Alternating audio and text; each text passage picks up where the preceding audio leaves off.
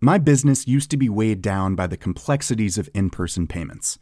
Then, Tap to Pay on iPhone and Stripe came along and changed everything. With Tap to Pay on iPhone and Stripe, I streamlined my payment process effortlessly. Now I can accept in-person, contactless payments right from my iPhone. No extra hardware required. What's truly remarkable is how I can cater to all of my customers' payment preferences. Whether they're using cards, Apple Pay, or other digital wallets, Tap to Pay on iPhone and Stripe ensure a smooth checkout experience every time. And it's not just me. Stripe helps businesses of all sizes, from local markets to global retailers, scale quickly and stay agile. To learn how Tap to Pay on iPhone and Stripe can help grow your revenue and reach, visit stripe.com/tapiphone. I'm Sandra, and I'm just the professional your small business was looking for. But you didn't hire me because you didn't use LinkedIn Jobs.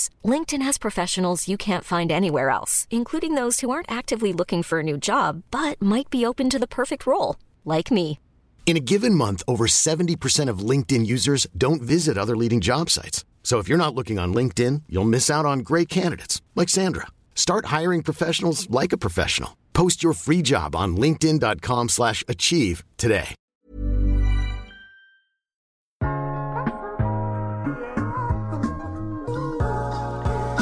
Hej, mit navn er Mette Blok, og du lytter til iværksætterhistorier produceret af Podtribe Media.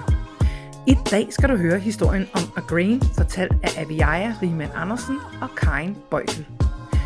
Agrain omdanner den såkaldte mask fra produktionen af øl til nye fødevarer. Når bryggerierne har trukket sukkerstofferne ud af bygkornene, så overtager Agrain, og masken bliver gennem en skånsom proces lavet til mel. Mask er et overskudsprodukt, og ved at opcycle det, hjælper Agrain med den grønne omstilling. Det er dog ikke altid, at det lige har flasket sig for Agrain på deres rejse. Hør for eksempel om, hvordan corona stak en kæp i hjulet. Og så ved vi jo alle sammen, hvad der skete derefter, ikke? Altså, det var jo en rigtig hård start for os, fordi at han kunne jo selvfølgelig ikke honorere det commitment, han havde lavet til os. Men ja, hvad kan man gøre? Altså, man kan jo ikke tvinge chips ind igennem brevsprækken på lukkede barer. Jeg har ikke så meget andet at sige end rigtig god fornøjelse. Aviaja og Karin, ordet er jeres. Jamen, Karin og jeg har kendt hinanden i mange, mange år. Vi studerede sammen for hvad? Nogle af 20 år siden på Handelshøjskolen og arbejdede sammen på en restaurant og har været veninder lige siden. Vi gik i hver sin retning efter studiet, men så her for 3,5 år siden ringede Karin til mig og sagde, Aviaja, nu skal du sige dit job op, fordi vi skal ændre verden. Nå okay, sagde jeg, og så sagde jeg mit job op, og så... Nej! Are you kidding me? Ej, der var lige lidt overvejelser, lidt tankeproces fra at Karin ringede til at rent faktisk gjorde det, men i korte træk, ja, så var det, der var processen i det. Men hvad er det for en uddannelse, du har fra Handelshøjskolen? Hvad er det? Jamen, vi har læst japansk og økonomi. I har læst japansk og økonomi? Ja. Ja, why not? Ja. Ja, okay. Og jeg gik så efter studiet, arbejdede jeg på et reklamebureau og et lille konsulentfirma, og så har jeg ellers været 15 år i kosmetikindustrien. Inden at vi startede det her, og Karin har haft en karriere inden for forskning, så vi kommer jo som sådan 2 oddballs udefra ind i den her fødevareindustri, og forestiller os, at vi kan ændre det hele. Men hvor kommer så ideen fra, Karin? Hvad er det, da du ringer til Aviaja, hvad er det, du har set, og hvor længe har du gået og ulmet lidt på det? Ja, altså helt baggrundsmæssigt, så mit forskningsområde, det handler omkring innovation og intellectual property rights, altså patenter og varemærker osv., og i den forbindelse, så har jeg undervist i innovation, både på CBS og på Københavns Universitet, og også faktisk i mange steder internationalt. Og der var det jo så, at jeg mødte den her ene studerende, der sådan nævnte ordet mask over for mig. Og det er så, da vi efter et kursus, jeg havde kørt, hvor han havde arbejdet på det, hvor jeg sådan sagde, jeg synes, du skal lave et speciale omkring det her, og jeg skal nok være din vejleder. Nu skal vi finde ud af, hvad det egentlig taget består af, og der virkelig er det potentiale, som det sådan lige umiddelbart virker, som om det er, jamen så sagde han ja til det. Og så, jamen, så gik det slag i slag, og vi fik planlagt et godt speciale ude på Københavns Universitet fra Food Innovation stedet, eller fra den afdeling, der har med det at gøre.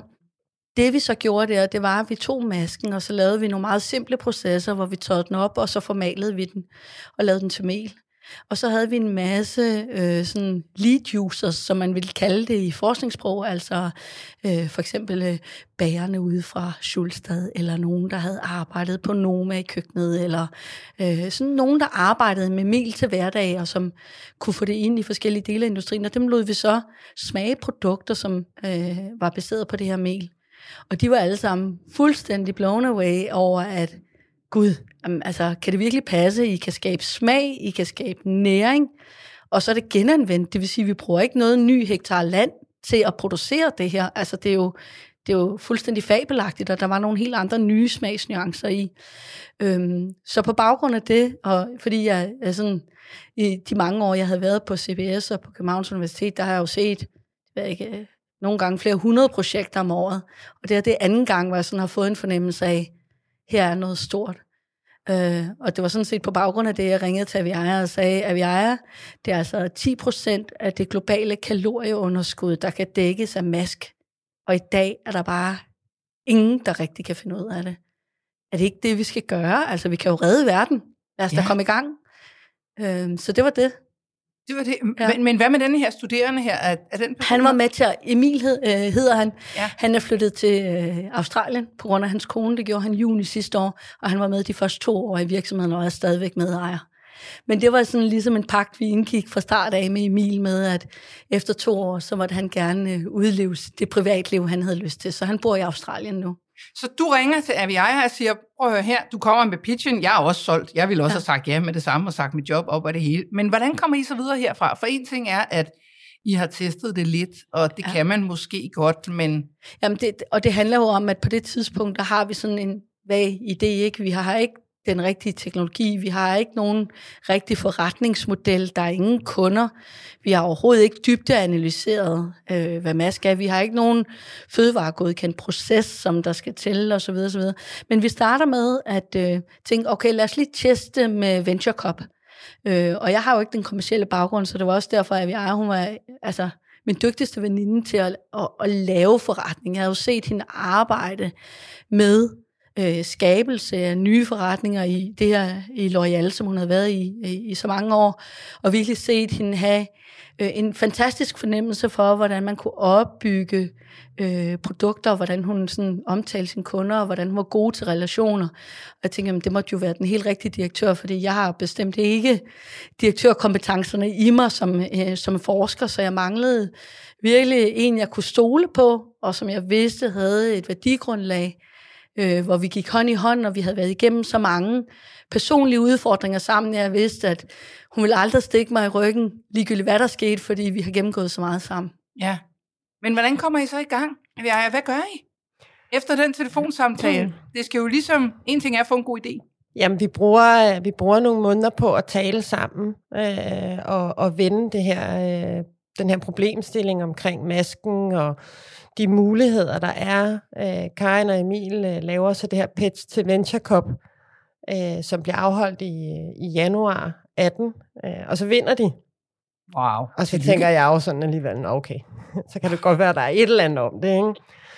Og så bruger vi noget mere tid, og jeg tager orlov fra mit arbejde, og vi snakker og begynder at mødes med en advokat for at få, tegnet sådan det juridiske fundament op, fordi når man går ind i sådan noget som så tætte veninder, så er man nødt til at have en skilsmissepagt. Altså man er jo ligesom nødt til at vide, hvis det her det kuldsejler, så skal vi kunne komme ud af det her som gode veninder stadigvæk.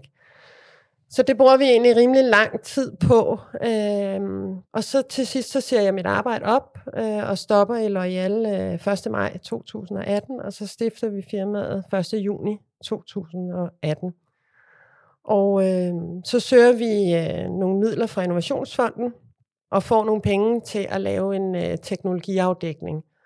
Og så går vi ud og søger en masse teknologipartnere og får testet alverdens maskiner af. Og kan du lige fortælle, hvad sådan noget teknologihalløj går ud på? Hvad er det for noget test, I skal lave? Jamen, vi skulle finde ud af, hvordan kan vi tage den her mask, som er våd og nasset. Det lyder også som snask. Ja, og der er sgu også lidt noget snask, ikke? Fordi det er de her korn, der har ligget i blød, først i maleriet, og så i bryggeriet, så de er sådan svulmet op, og der er suget vand ind i dem, og der er vand udenom den, og det vand, der ligger udenom, det ligner sådan noget muddervand, ikke? Og, men det skal vi jo have tørret op, og vi skal gøre det, så det stadigvæk er sikkert, fordi noget af det vigtigste ved fødevarer er jo, at der er noget sikkerhed, at man ikke bliver syg og dårlig af det. Hørte lige den anden dag, at jeg tror, det er 400.000 mennesker, der dør om året, fordi fødevarer ikke er sikre. Og det skal vi jo ikke, hvad skal man sige, ende på sådan en rytme. Så vi tester alle de her maskiner for at finde ud af, jamen, hvordan kan vi tørre det, hvordan kan vi håndtere det, hvordan kan vi opbevare det, hvordan kan vi i det hele taget forarbejde det, og hvad kan det blive til? Og vi får så fundet noget teknologi, som vi synes er det rigtige, og allierer os med en maskiningeniør. Og Karin har arbejdet en masse i Kina med kopivarer og sådan noget, så hun kender alle de sjove gader i Shanghai og så videre. Og så sender vi egentlig Emil og den her maskiningeniør på virksomhedsbesøg i Kina.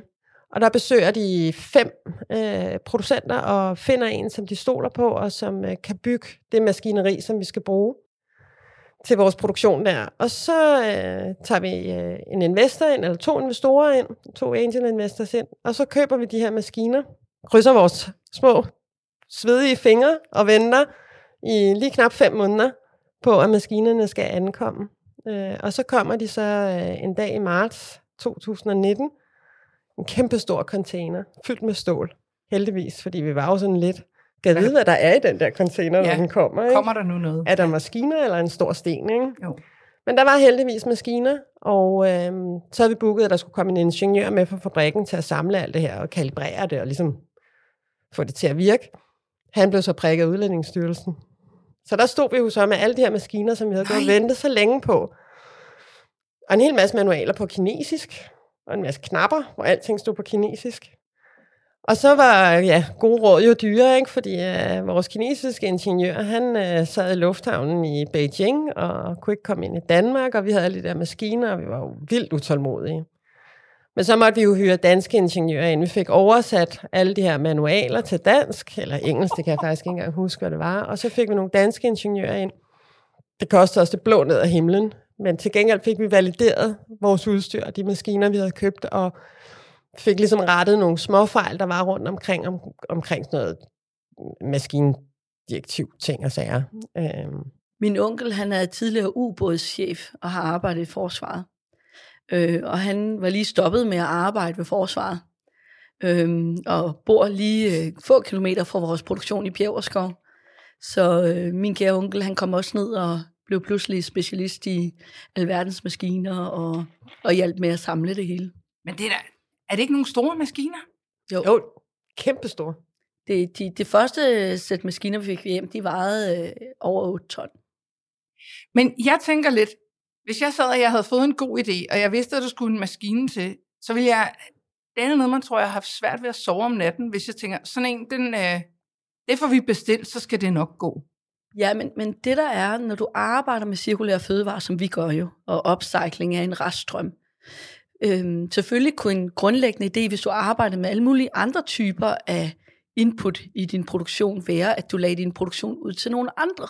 Men her har vi jo at gøre med et restprodukt, som skal håndteres meget hurtigt efter det kommer ud af bryggeriet. Så vi havde ikke muligheden, og det skal jo håndteres på en måde, som ikke findes andre steder i verden. Så vi havde ikke muligheden for at sige til nogen, kan du ikke lige køre nogle testproduktioner for os, og vi opsætter et fødevaresystem, et egenkontrolprogram, hvor det kan gå. Altså det var bare ikke en mulighed. Jamen, hvordan er man sikker på, at det så virker, når man får en 8-tons maskine til 1 million milliard, og så kører man det igennem? Og... Jamen, det er du ikke. Men hvad er det værste, der kan ske? Og så har man købt noget, som ikke virker, altså, og så har man spildt nogle penge. Ja, altså, der er jo ikke nogen, der er døde. Det er det værste, der kan ske. Men til gengæld, upsiden er, at man kan få sat en produktion op, og man kan få lavet en ny proces i måske verdens ældste og et af de mest konservative value chains, der er. Ikke? Altså, landbrug og fødevarer, det er jo virkelig ikke noget, hvor der sker store forandringer sådan overnight. Så altså, Det er jo en chance, man må tage, og et bet, man må tage. Vi stolede på den leverandør. Vi havde været ude at tale med dem, og ham, der havde været med os derude, var rigtig, rigtig dygtig, og vi havde, knyttet nogle kompetencer fra DTU ind over, som kiggede på tegninger og hjalp os med, altså det er jo altid noget med, hvad for en slags stål sådan noget må være lavet af, om det er det ene eller det andet gummibånd, og der er så mange detaljer. Men vi stolede på de mennesker, som vi havde med ind over, og så blev man også nødt til at bare, man bliver sgu nødt til bare at kaste sig ud i det og prøve, og så laver man nogle fejl, og man får købt noget, den ene maskine vi købte, vi troede, den kunne håndtere 100 kilo i timen, den kunne så håndtere 10 kilo i timen. Og når man tager 3 ton mask ind om dagen, så tager det altså lidt tid, hvis man kun kan formale 10 kilo i timen. Og så larmede den helt absurd meget, så vi har fået lavet sådan nogle formstøbte silikoneørepropper og høreværn ud over og alt muligt for at kunne køre med den maskine i starten. Den kunne gøre det, den skulle. Den gjorde det bare i små bitte portioner, ikke? Og med masser af lyd. Ja, det er så fint. Ja. Men når jeg lige umiddelbart tænker på det her, så må noget af det farligste være, at der begynder at gro organismer i det, som ikke må. Så jeg tænker, det handler om, at det skal tørres også hurtigt. Helt korrekt. Men det vidste vi jo ikke rigtigt, da vi startede, fordi vi kommer jo ikke fra fødevarer. Så vi kastede os jo bare ud i det her projekt, rimelig blåret nok i virkeligheden, og tænkte, det kan vi sagtens finde ud af. Men heldigvis så har Karin jo et kæmpe netværk på Københavns Universitet. Emil havde et rigtig godt netværk på DTU. Og vi fik ligesom sådan trukket nogle folk ind, som havde en masse viden omkring alle de her fødevarekvalitets- og tekniske ting, som kunne gå galt og som kunne hjælpe os. Og der må man som iværksætter, og som menneske jo, bare tage imod alt den hjælp og læring, man kan få fra andre. Og vi kørte et projekt med nogen op for DTU, hvor vi ligesom fik analyseret masken, og fik analyseret, hvor er udfordringerne henne i masken. Vi sendte en masse prøver over til et bureau i Aarhus, som er specialiseret i at lave alle de her analyser, der skal til for at sikre, at fødevarer er sikre. De har sådan en montre med spegepølser for eksempel, med alle mulige forskellige slags muk på. Det er et meget specielt sted, og de er mega nørdede, men de er vildt dygtige. Og de udviklede ligesom prototypen for et egenkontrolprogram til os. Så fik vi en studerende fra DTU's fødevarekvalitetsstudie, et eller andet, som kom og validerede det her egenkontrolprogram, de havde lavet, fordi vi er nødt til at tilpasse vores egenkontrolprogram til de bryggerier, vi arbejder sammen med. Og det er det, vi kører efter i dag. Det er det regelsæt, der ligesom er for vores produktion, for at vi kan være fuldstændig betrygget i, at vores produkter er sikre. Ja, så da I har fået maskinen, I begyndt at lave noget, det går, at det ikke laver så meget, som det skal sælges. Hvordan får man fortalt folk, jeg har en kasse stående her, jeg vil faktisk lige prøve at tage noget op. Så kan man høre, jeg har noget her, det er noget maskmel fra rygmalt fra brygning af whisky. Ja. Og det kan, normalt så skal der jo sådan noget glutenagtigt et eller andet. Er der også det i det her? Kan det godt hæve, eller er det sådan noget, der ikke kan hæve, og så skal man tilsætte noget andet? Eller hvad? Der er ikke særlig meget gluten i. Nej. Men de mel, vi laver, de er jo 50% fiber og 20% protein. Så det er jo... man propper oveni. Det er sådan noget, hvor man erstatter mellem 10-50% af den melvægt, men ellers vil have alt efter, hvilken opskrift man har. Men da I så har lavet det, hvordan får I overbevist folk om, at de skal bruge det? Men så nemt går det ikke. Det kan godt være, at vi har teknologien, vi har fået det testet, vi har faktisk fået det installeret, og det virker faktisk, og det var ikke sten, og vi har fået lavet et egenkontrolprogram, og vi begynder at afhente mask fra de her bryggerier og whiskydestillerier, kunne du så se på den pakke, du har der. Men så går det op for os, og det er jo igen, hvis du kigger i litteraturen og læser omkring mask, så er der ikke rigtig beskrevet, at der findes mange forskellige typer af mask, og hvordan det påvirker hvad. Hvis du upcycler den her sidestrøm, hvad det så bliver til. Og det vi opdager, da vi først begynder at afkode alle vores mask, eller de tørrede mele, vi får ud af det er, at der er jo et hav af forskellige aromakomponenter, der er forskellige næringsindhold, og der er forskellige farver i det, vi får ud af det. Så reelt set, så står vi ikke med én sidestrøm. Vi står med rigtig mange forskellige sidestrømme. Vi så skal have afkodet til, hvordan designer vi nogle specifikke produkter, som forbrugerne og for eksempel bager og kokke vil være interesserede i at bruge i deres brød. Og hvordan gør man det? Det gør man ved at bruge dem, som dem, som skal aftage det i fremtiden. Ja, få dem til at teste. Få dem til at teste, og få dem til at være med i den her udvikling af, hvordan skal en mel se ud, hvis det er noget, du skal kunne bruge i dit brød. Og jamen, hvis vi nu laver en lidt mørkere mel, der har den her smag, hvad er det så for typer af produkter, den kan bruges i, og så videre, så videre. Så tester vi dem jo et hav af forskellige produkter, ikke kun i brød, men også i chips, og i knækbrød, og i pasta, og i is, og i alle mulige ting, fordi mel, det indgår jo i alt. Og her, der har vi jo reelt set en ressource, der kan dække kæmpe del af verdens proteinbehov, og derfor så er det også vigtigt, at vi får testet, hvordan den kan virke i mange forskellige produkter. Så det går vi i gang med for at kunne designe de produkter, der så kommer ud af det. Så der forskyder vi lige processen sådan med at gå på markedet var det ikke et halvt års tid eller sådan noget, fordi vi bliver simpelthen nødt til at gennemanalysere, hvad det er, vi har med at gøre.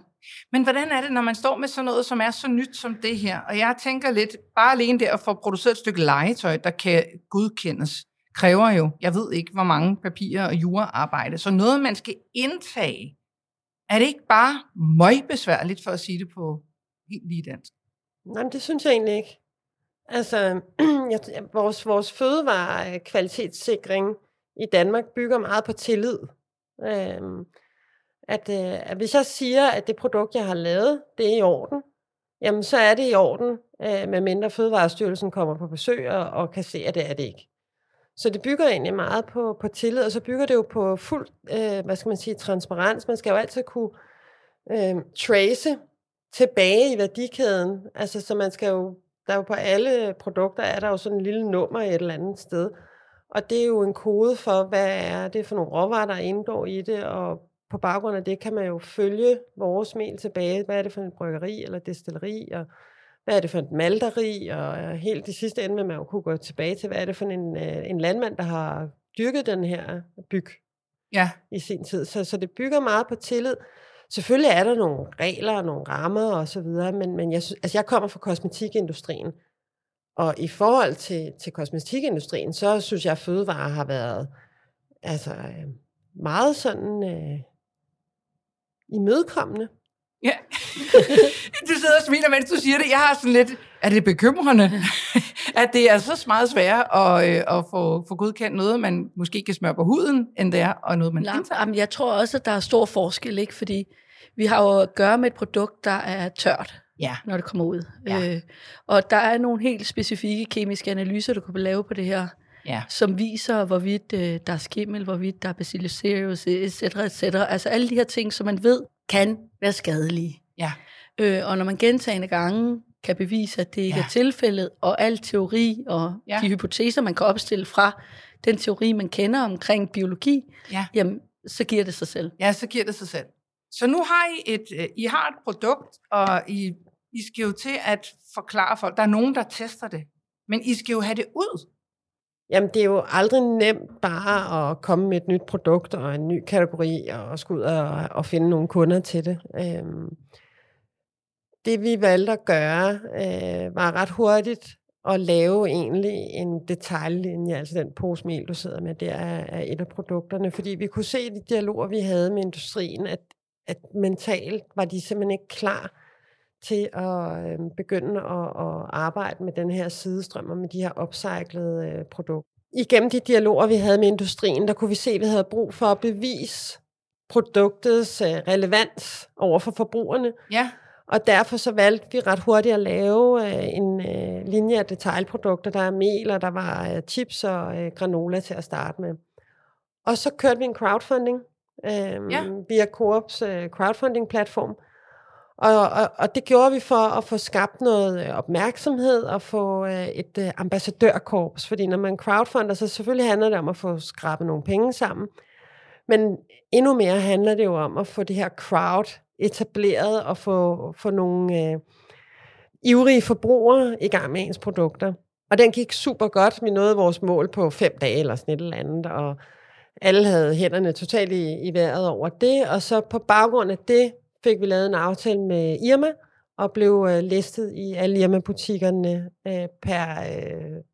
slut april 2020. Det var lige, det var lige oven i corona. Hvordan kunne jeg glemme det? Ja. Altså, det var jo en fantastisk tid. Altså, det var jo... det er faktisk en lidt sjov historie, eller det er jo to meget sådan kritiske historier, der egentlig knytter sig til det i forbindelse med corona, fordi vi havde lavet en aftale med en kunde, som skulle være distributør for vores chips til on-trade, det vil sige til barer.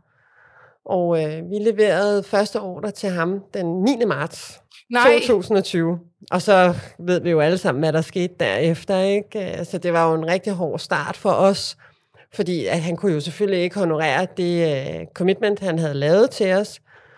Og hvad kan man gøre? Altså, vi var jo ikke tvinge chips ind igennem brevsprækken på lukkede barer. Altså. Nej. Så det var jo sådan lidt et slag i maven. Så havde vi samtidig forhandlet med en gruppe af investorer i 8 måneder om en stor investering, og vi var klar til ligesom at skulle udvide vores produktion, og ja, der var en masse ting, som var planlagt. Der var lavet en ny bestyrelse, og der var lavet en ejerkontrakt så lang og så detaljeret, så man kan næsten ikke forstå det. Og vi manglede en enkelt underskrift på det hele. Og så kom corona, og så sprang de fra. Nej. Så stod vi jo lige der, hvor corona havde lukket landet ned, og vi havde mistet vores første kunde, og vi havde mistet vores store investering. Og altså... vi hang simpelthen i neglene i det yderste af klippen. Og det er jo sådan en situation, at det er godt at have startet forretningen med en god ven. Fordi vi kunne kigge hinanden i øjnene og sige, altså, det her, det skal bare lykkes. Og hvis ikke det lykkes, jamen, så går vi jo ned med fladet, men så gør vi det sammen. Altså. Ja. Og så må vi jo gå ud og drikke os baskestive, hvis det er, at det hele det ender med at gå konkurs. Jamen, vi tog ind på kontoret og kiggede hinanden dybt i øjnene og slog op i vores respektive telefonlister, og så måtte vi jo i gang med at ringe rundt til folk, vi kendte, og potentielle investorer, vi havde snakket med tidligere og så videre. Og så fik vi faktisk landet en investering midt under den første nedlukning på corona. Ikke lige så stor som den første investering, men med et fantastisk hold af investorer, som har stået os... altså virkelig bi igennem det her vilde halvandet år med corona, ikke? Og som har været med til at bygge videre på den forretningsidé og den lancering, som vi var i gang med, ikke? Så vi klarede skærene, men der var lige 14 dage, ikke? Hvor at... det var svært at sove om natten. Ja, jeg vil sige, det var lidt intenst. Ja. Altså, men altså... det er jo også derfor, at det bare er så godt at gøre det med en god ven. Fordi hvis man sidder alene i sådan en situation, og det hele det ramler, og verden lukker ned, og kunderne falder fra, og pengene forsvinder, og alt bare noget møg, ikke? Altså, så er det svært at holde modet op, tror jeg. Men vi kunne jo ligesom støtte hinanden, og hjælpe hinanden til ikke at give op, ikke? Så det var en spændende periode. Og så havde vi så lavet aftale med Irma og kunne lancere Irma der i slutningen af april måned, og det var helt fantastisk, og det har været et fantastisk samarbejde lige siden. Så det har været rigtig godt. Så hvor er det egentlig, kan I ikke søge penge nogle andre steder, fordi I ligesom også, altså der er noget upcycling, der er jo noget miljø, og der er noget, altså vi vil ikke noget madspild og alt det her. Er der ikke nogen penge at hente der? Jo, altså vi har søgt rigtig meget softfunding, og vi har også fået meget softfunding. Ja. Men softfunding, det blev ofte givet til meget specifikke projekter. Det vil sige, man søger om at færdigudvikle et eller andet, eller så videre, så videre. Og flest af dem går ned til R&D, altså forsknings- og udviklingsafdelingen af ens virksomhed. Men jo, det har vi bestemt. Men med de her ting, der kommer der også en masse administration, en masse afrapportering, og også nogle gange delelementer af projekter, som du måske som sådan lidt kører virksomheden ud på en sidespor. Altså, ja. For eksempel lige nu er vi del af et fantastisk europæisk projekt, der hedder Food Chef 2030, som handler om at udrulle og ændre fødevaresystemet i Europa. Og der er 10 forskellige europæiske byer med. Og der sidder vi med i København, i den centrale del af styringen af det projekt deroppe fra. Det er et projekt til 50 millioner danske kroner, ikke? Styret af Københavns Universitet. Men sådan et projekt, det har jo en fantastisk udviklingsplatform for os som virksomhed. Men nogle gange deltager du også i administrative belastninger, som trækker tid ud af virksomheder. Det er jo ikke altid, hvis du nu står og har en maskine, der lige er brændt sammen, eller et eller andet, du har med at gøre, så har du ikke muligheden for at bare lige at skifte over. Og så nogle af dem, der sidder i de her projekter, de er nogle gange sådan lidt mere forskningsorienterede, og lidt mere, har lidt bedre tid, end man har som iværksætter. Sådan så at... har lidt bedre tid? Ja, altså, jeg kan sige så meget som... I går, hvornår var det? Det var i fredag, så sad jeg med på sådan et af de her morgenmøder, der er, og det skal starte 9:00, og hvis man starter et møde 9:00, så synes jeg ikke, man skal starte det med for eksempel at sidde og vente på, at alle ankommer til 9:15.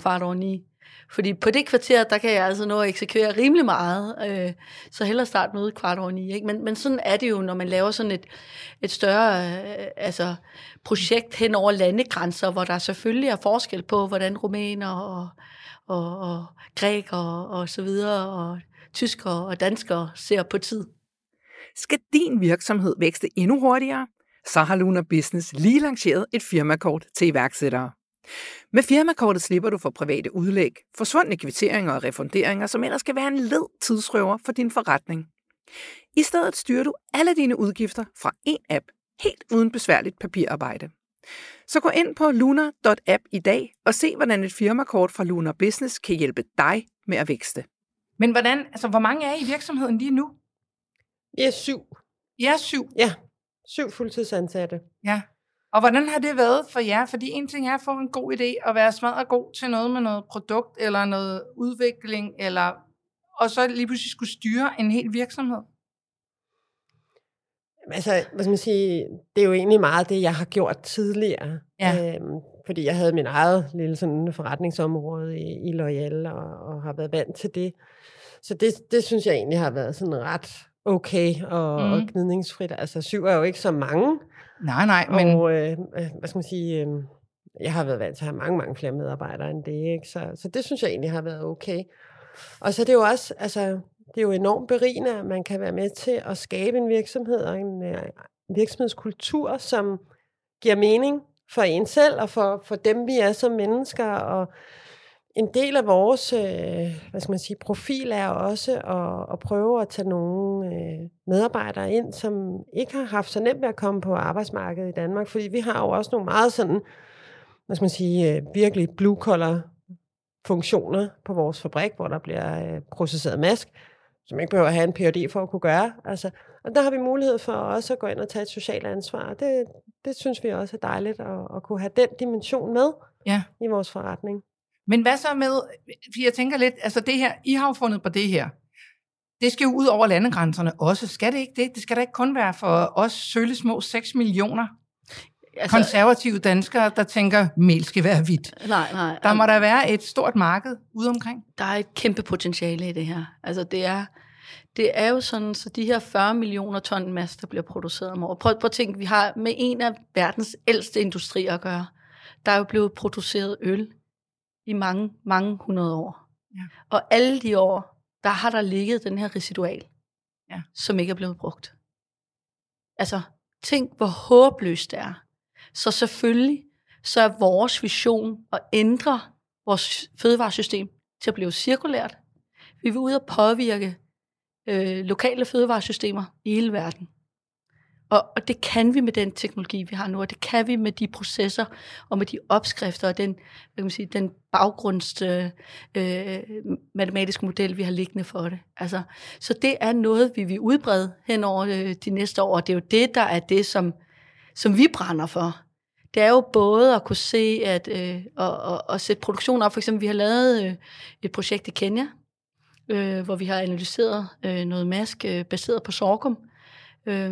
Og det er ikke særlig mange uger siden, vi fik de første resultater, men der kan vi se alene den ene produktion, der ligger oppe i Kisumu, oppe i Nordkenya, som i dag smider masken ud. Der kan vi dække 400.000 børns proteinbehov i et helt år, alene med reststrømme for den ene produktion. Og tænk, jeg får helt gode. Ja, men det er jo det, der er så vanvittigt. Hvis du tager Carlsbergs smask, for eksempel, og man beregner på det i forhold til nogle gennemsnitstendenser. Altså, alt mask er jo ikke ens. Der er forskellige aminosyre profiler osv.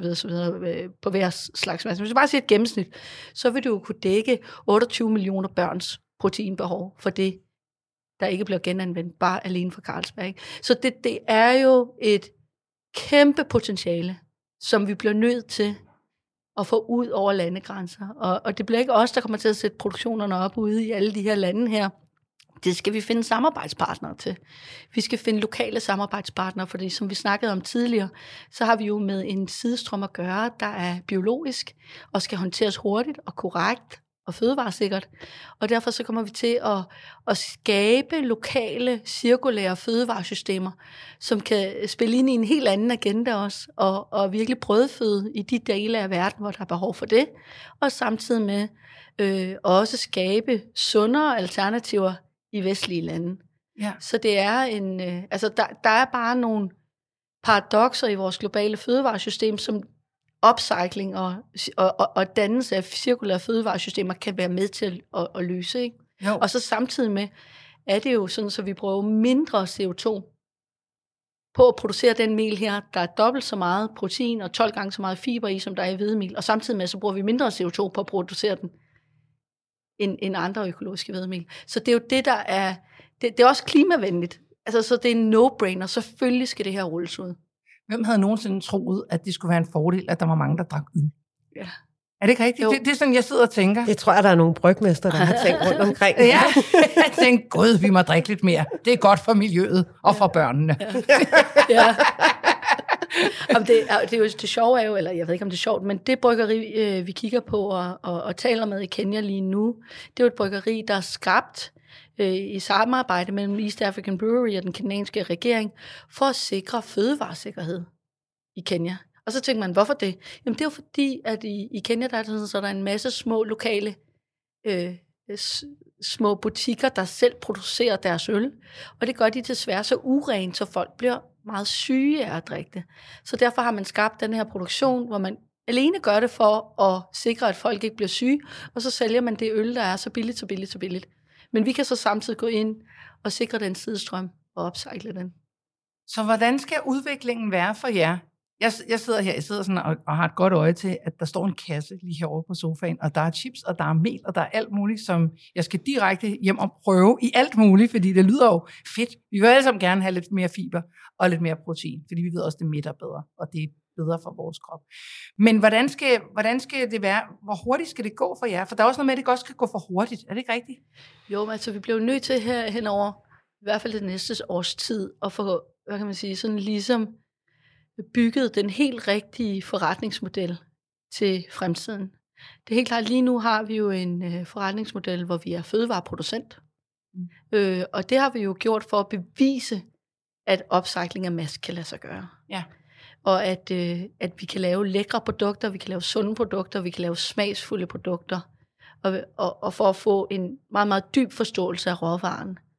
Men man kan sige, at i fremtiden, der kommer vores forretningsmodel til at ændre sig til, at vi bliver enten en franchise eller en licensforretning, hvor andre kan få lov til at komme ind og blive producenter af maskmel alle mulige steder i verden. Altså man kan jo sige, vi har jo startet det her for at ændre på verdens fødevaresystem. Og vi som alle andre ved jo også, at det skal ske meget, meget snart, hvis ikke at det skal gå helt galt. Vi konsumerer jo jordens ressourcer mange gange i løbet af et år. Altså vi overforbruger, og vi overforbruger mere og mere. Middelklassen stiger alle steder i verden. Så der er bare en mismatch mellem den måde, vi forbruger på, og den måde, vi producerer på, og den måde, vi lever på. Og der bliver man nødt til at gå ind og ændre noget. Og det skal faktisk ske rigtig hurtigt, inden det begynder at blive sådan virkelig problematisk. Og hvis man gerne vil gøre impact, så kan man ikke sidde på alle rettigheder og på alle viden og hele den der kæmpe store pengekasse selv.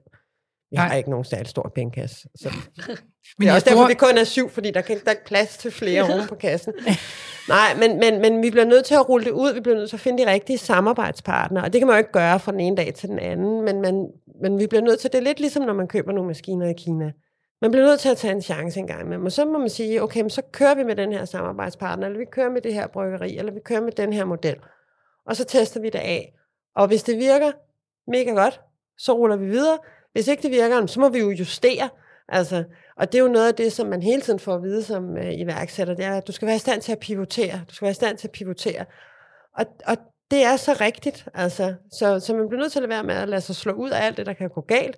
Det har været heldigt for os, fordi vi kender jo ikke fødevarebranchen særlig godt. Vi kender den ret godt efterhånden, men da vi startede, så vi anede jo ikke, hvad vi ville møde af problemer. Så hver gang der har været et problem, så nu det er det sidste problem. Så kører vi. Altså, og det gør jo, at vi ikke er blevet slået ud, fordi vi hele tiden tænker, nu har vi fandme styr på det. Og jeg kan også huske, at vi havde ikke været i gang i mere end 4 måneder, og så står vi og skal præsentere på den her tech-tur og præsentere vores idé, ikke? Og nede blandt publikum sidder der en gammel Carlsberg-mand, som har arbejdet for dem i hele verden. Og efter vores præsentation, hvor vi så heldigvis vinder og går videre internationalt og alt muligt, så kommer han op og siger til os, kommer aldrig til at ske det der. Jeg har set folk arbejde på det her de sidste 30 år. I kan lige så godt glemme det, damer. Og så siger vi så, hvis du virkelig tror det, så er du vores største indpisker. Vil du ikke nok komme med og være med i vores advisory board? Vi tror, vi kan lære rigtig meget af dig. Vi vil gerne have dig med på sidelinjen. Du kender bryggerierne. Vi kender dem ikke. Vi ved, altså rent hypotetisk, så mener vi bare, at det her, det burde kunne løses. Altså det kan da ikke passe, det ikke kan løses. Jo, men moralsk, så skal det kunne løses. Ja, altså, det, I kan da ikke. Og der har han jo her, hvad var det for et års tid siden, vi mødte ham sidst, der har han jo måtte spise sin gamle sutsko, ikke? Og så sige, okay, det var sgu godt nok alligevel utroligt, damer. Altså, er I kunne løse den, ikke? Altså, fordi det er jo sådan, det er jo noget, som bryggerierne har været klar over i mange år, men de har ikke kunne finde den der, det er jo kombinationen af teknologien og forretningsmodellen, der skal løses samtidig. Ja. Og så skal den bygges op, forfinet, ikke? Og der er nogle gange, det er jo også det med, at nogle gange, så skal man jo have viden fra nogle helt andre områder.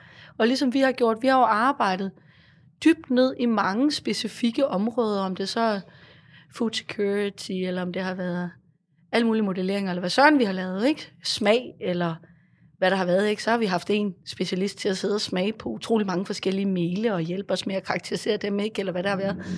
Men der har vi jo valgt at sige, jamen, vi kan gå ned i dybden, men det vi skal kunne, det er at absorbere den viden, og så skal vi kunne rykke fremad.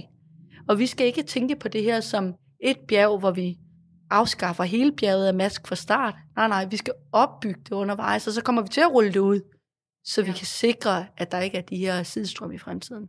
Jeg tænker også, altså bare det der med at få ideen af, at man kan bruge det til at lave mel af. Altså jeg tænker, man har stået der i bryggerierne med alt det her mask og tænkt, hvad kan man bruge sådan noget slimet, halvbrunt noget til? Det er jo ikke det første, jeg tænker, det der, det kan da godt blive til mel. Jamen, det er jo korn, så ja, det ved jeg godt, så det ligger faktisk lige til højre foden.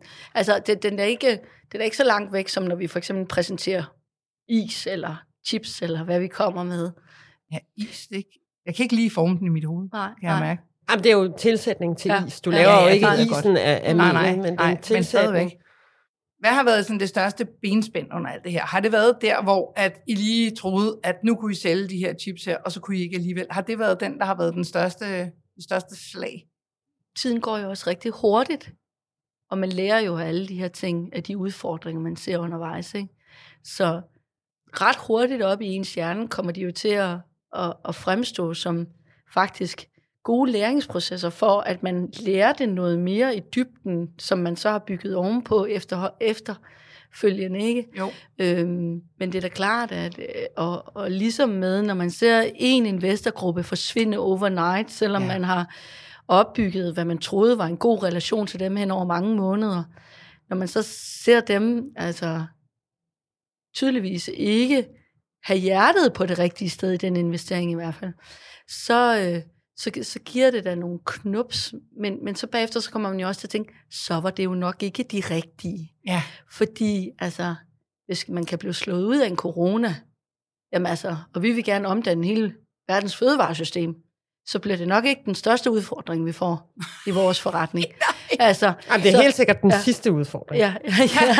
Siger du med et kæmpe smil? Ja. Absolut. Men vi er jo bare problemknuser, og jeg tror, det er det, der er smart i vores kombination af vores kompetencer, som vi har, at vi ejer og jeg. Det er jo, at vi har vidt forskellige perspektiver på, hvordan man kan løse ting, og så går vi bare ind i et løsningsmode, når vi ser nogle problemer.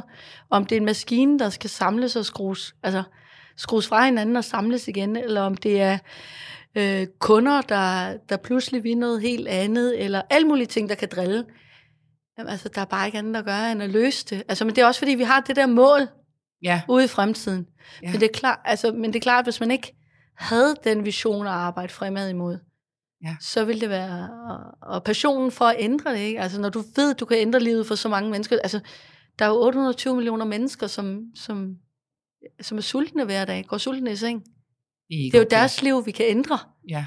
Og vi kan jo gøre det lokalt, så vi kan skabe nogle lokale produkter og nogle lokale økosystemer, også finansielt, hvor der også bliver skabt arbejdspladser osv. Altså, det er jo så vanvittigt, den platform, vi står på. Og så må man lade være med at tænke på...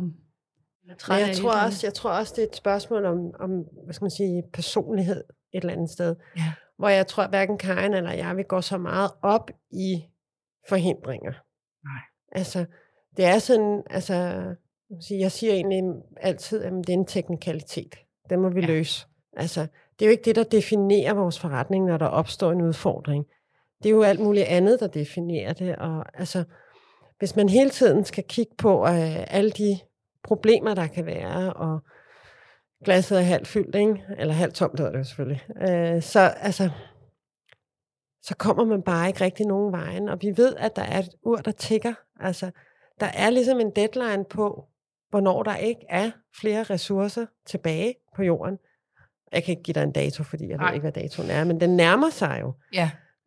Så vi bliver nødt til at gøre noget ved det. Og så nytter det ikke noget, at man sidder og tuder over, at der er en investor, der smutter, eller en produktion...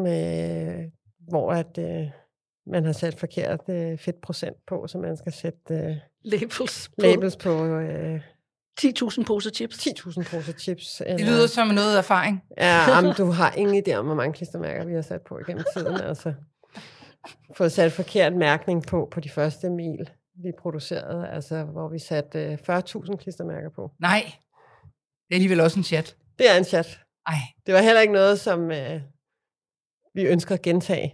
Men så lærer man af det. Man lærer af det, og helt ærligt, hvad er det værste ved det?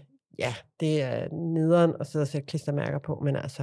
Det er en god historie. Ja, og der er jo ikke nogen, der er døde af det, og altså, vi fik produkterne på hylden, og kunden var ok med, at der var klistermærker på, og altså... Ja, så er alt jo godt. Så det, altså... Og det sker jo både små og i store virksomheder. Så altså, man når bare videre. Men jeg tror også, det er noget af det, som ligger dybt i os begge to, som er måske anderledes end nogle andre, som heller ikke vil være gået ind i sådan en forholdsvis kompleks og udfordrende virksomhedssetup, som vi har startet. Ikke? Altså, vi har jo begge to en historie, der også har haft udfordringer ved os personligt, altså set ind i døden, eller set ind i store, store udfordringer. Og det gør jo bare, at mange ting, som Aviaja siger, er teknikaliteter nu, fordi vi ved, der findes løsninger på det. Altså, og så det handler lidt om at kunne søge, hvor vi kan få den rigtige viden. Ja. Og fordi vi har så forskelligartede netværk, og virkelig, og rigtig mange mennesker, altså, vi skal jo bare række ud, og så får vi jo nærmest altid løsningerne og hjælpen til at løse de udfordringer, vi har, fordi vi spørger, og fordi vi fortæller, hvad det er, vores mission er. Ja. Fordi altså, hvis man lige sidder med den viden, vi mangler, så synes man jo også selv, man er med til at bygge noget op, som giver mening. Ja. Så vi har jo, og hele vores investorkreds nu, vi har jo rigtig mange investorer indover, som har, man kan sige, det er det, som man kan kalde smart money. De har alle sammen dybe, meget, meget dybe, specifikke vidensressourcer, som vi trækker på. Ja. Og dem ringer vi jo til, altså i et fyr, hvis man står i et eller andet udfordring, og så har de jo også et kæmpe netværk. Ja, de fleste vil jo gerne hjælpe, hvis de kan. Ja, og så tror jeg, altså vi er jo begge sådan lidt midaldrende-agtige.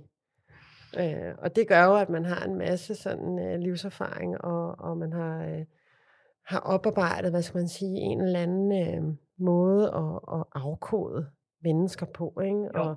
Og problemstillinger, og hvad skal man sige, noget af det, som vi egentlig ret hurtigt blev enige om i forhold til det her med at starte en virksomhed sammen, det var, at det var, altså, det skulle være sådan lidt en no-bullshit forretning. Vi gider ikke at arbejde med folk, vi ikke synes er søde, og som ikke opfører sig ordentligt. Altså, Karin, hun plejer at sige, vi gider ikke arbejde med røvhuller. Og det gider jeg heller ikke. Nej, siger det bare. Og det gør bare ens liv rigtig meget nemmere, at man får sorteret det der fra starten af. Ja. Der er fuldstændig, altså, det er helt rene linjer. Vi forestiller ikke at være noget, vi ikke er. Og dem, vi taler med, de ved præcis, hvor de har os.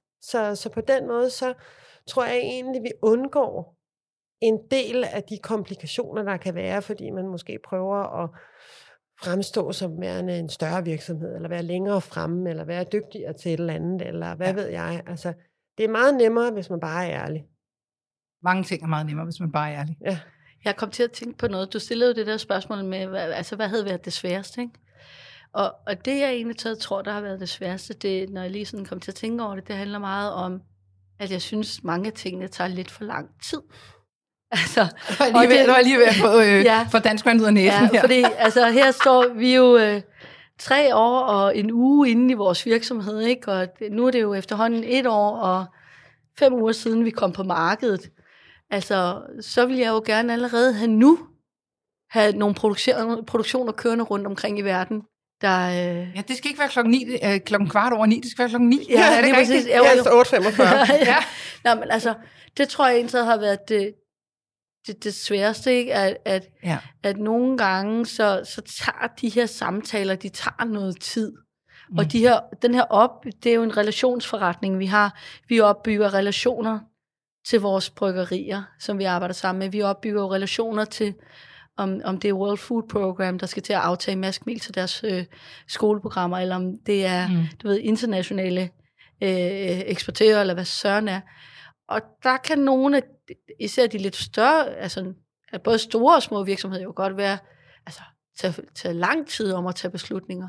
Og det kan være lidt svært, når man sådan gerne, når man jo synes, at de burde komme i gang. Jeg satser på, at I er ude mange flere steder, når vi er kommet et kvarter længere hen i processen. Og så vil jeg jo ellers anbefale folk at gå ned og kigge. Man kan få produkterne i Irma. Der kan man gå ned og kigge på dem, og der står, at de er upcycled og det hele, og det er super flot, og der står, det er maskemel, så man er ikke i tvivl. Og der er også chips at hente, og så kan man jo teste produktet af og anbefale det til sine venner, og dermed være med til at hjælpe med at bekæmpe den her hungersnød, der er i verden. Ja, i sådan en pose mel, som den, du har stående der, der er der mask for 37 øl. For 37 øl. Ja. Ej. Og du kan få en pose chips, hvor det svarer til 1,5 liter øl. Så der kan du drikke 1,5 liter øl og spise resterne samtidig. Ej, så har man gjort en god gerning. Ja, det er cirkulært, individuelt fødevaresystem.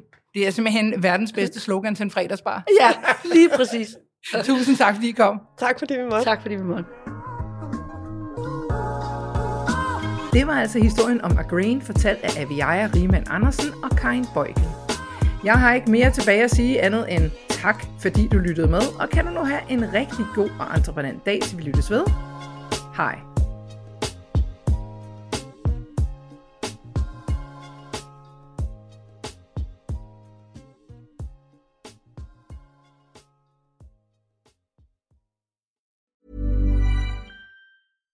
My business used to be weighed down by the complexities of in-person payments. Then, Tap to Pay on iPhone and Stripe came along and changed everything. With Tap to Pay on iPhone and Stripe, I streamlined my payment process effortlessly. Now I can accept in-person, contactless payments right from my iPhone. No extra hardware required. What's truly remarkable is how I can cater to all of my customers' payment preferences, whether they're using cards, Apple Pay, or other digital wallets. Tap to Pay on iPhone and Stripe ensure a smooth checkout experience every time. And it's not just me. Stripe helps businesses of all sizes, from local markets to global retailers, scale quickly and stay agile. To learn how Tap to Pay on iPhone and Stripe can help grow your revenue and reach, visit stripe.com/tapiphone.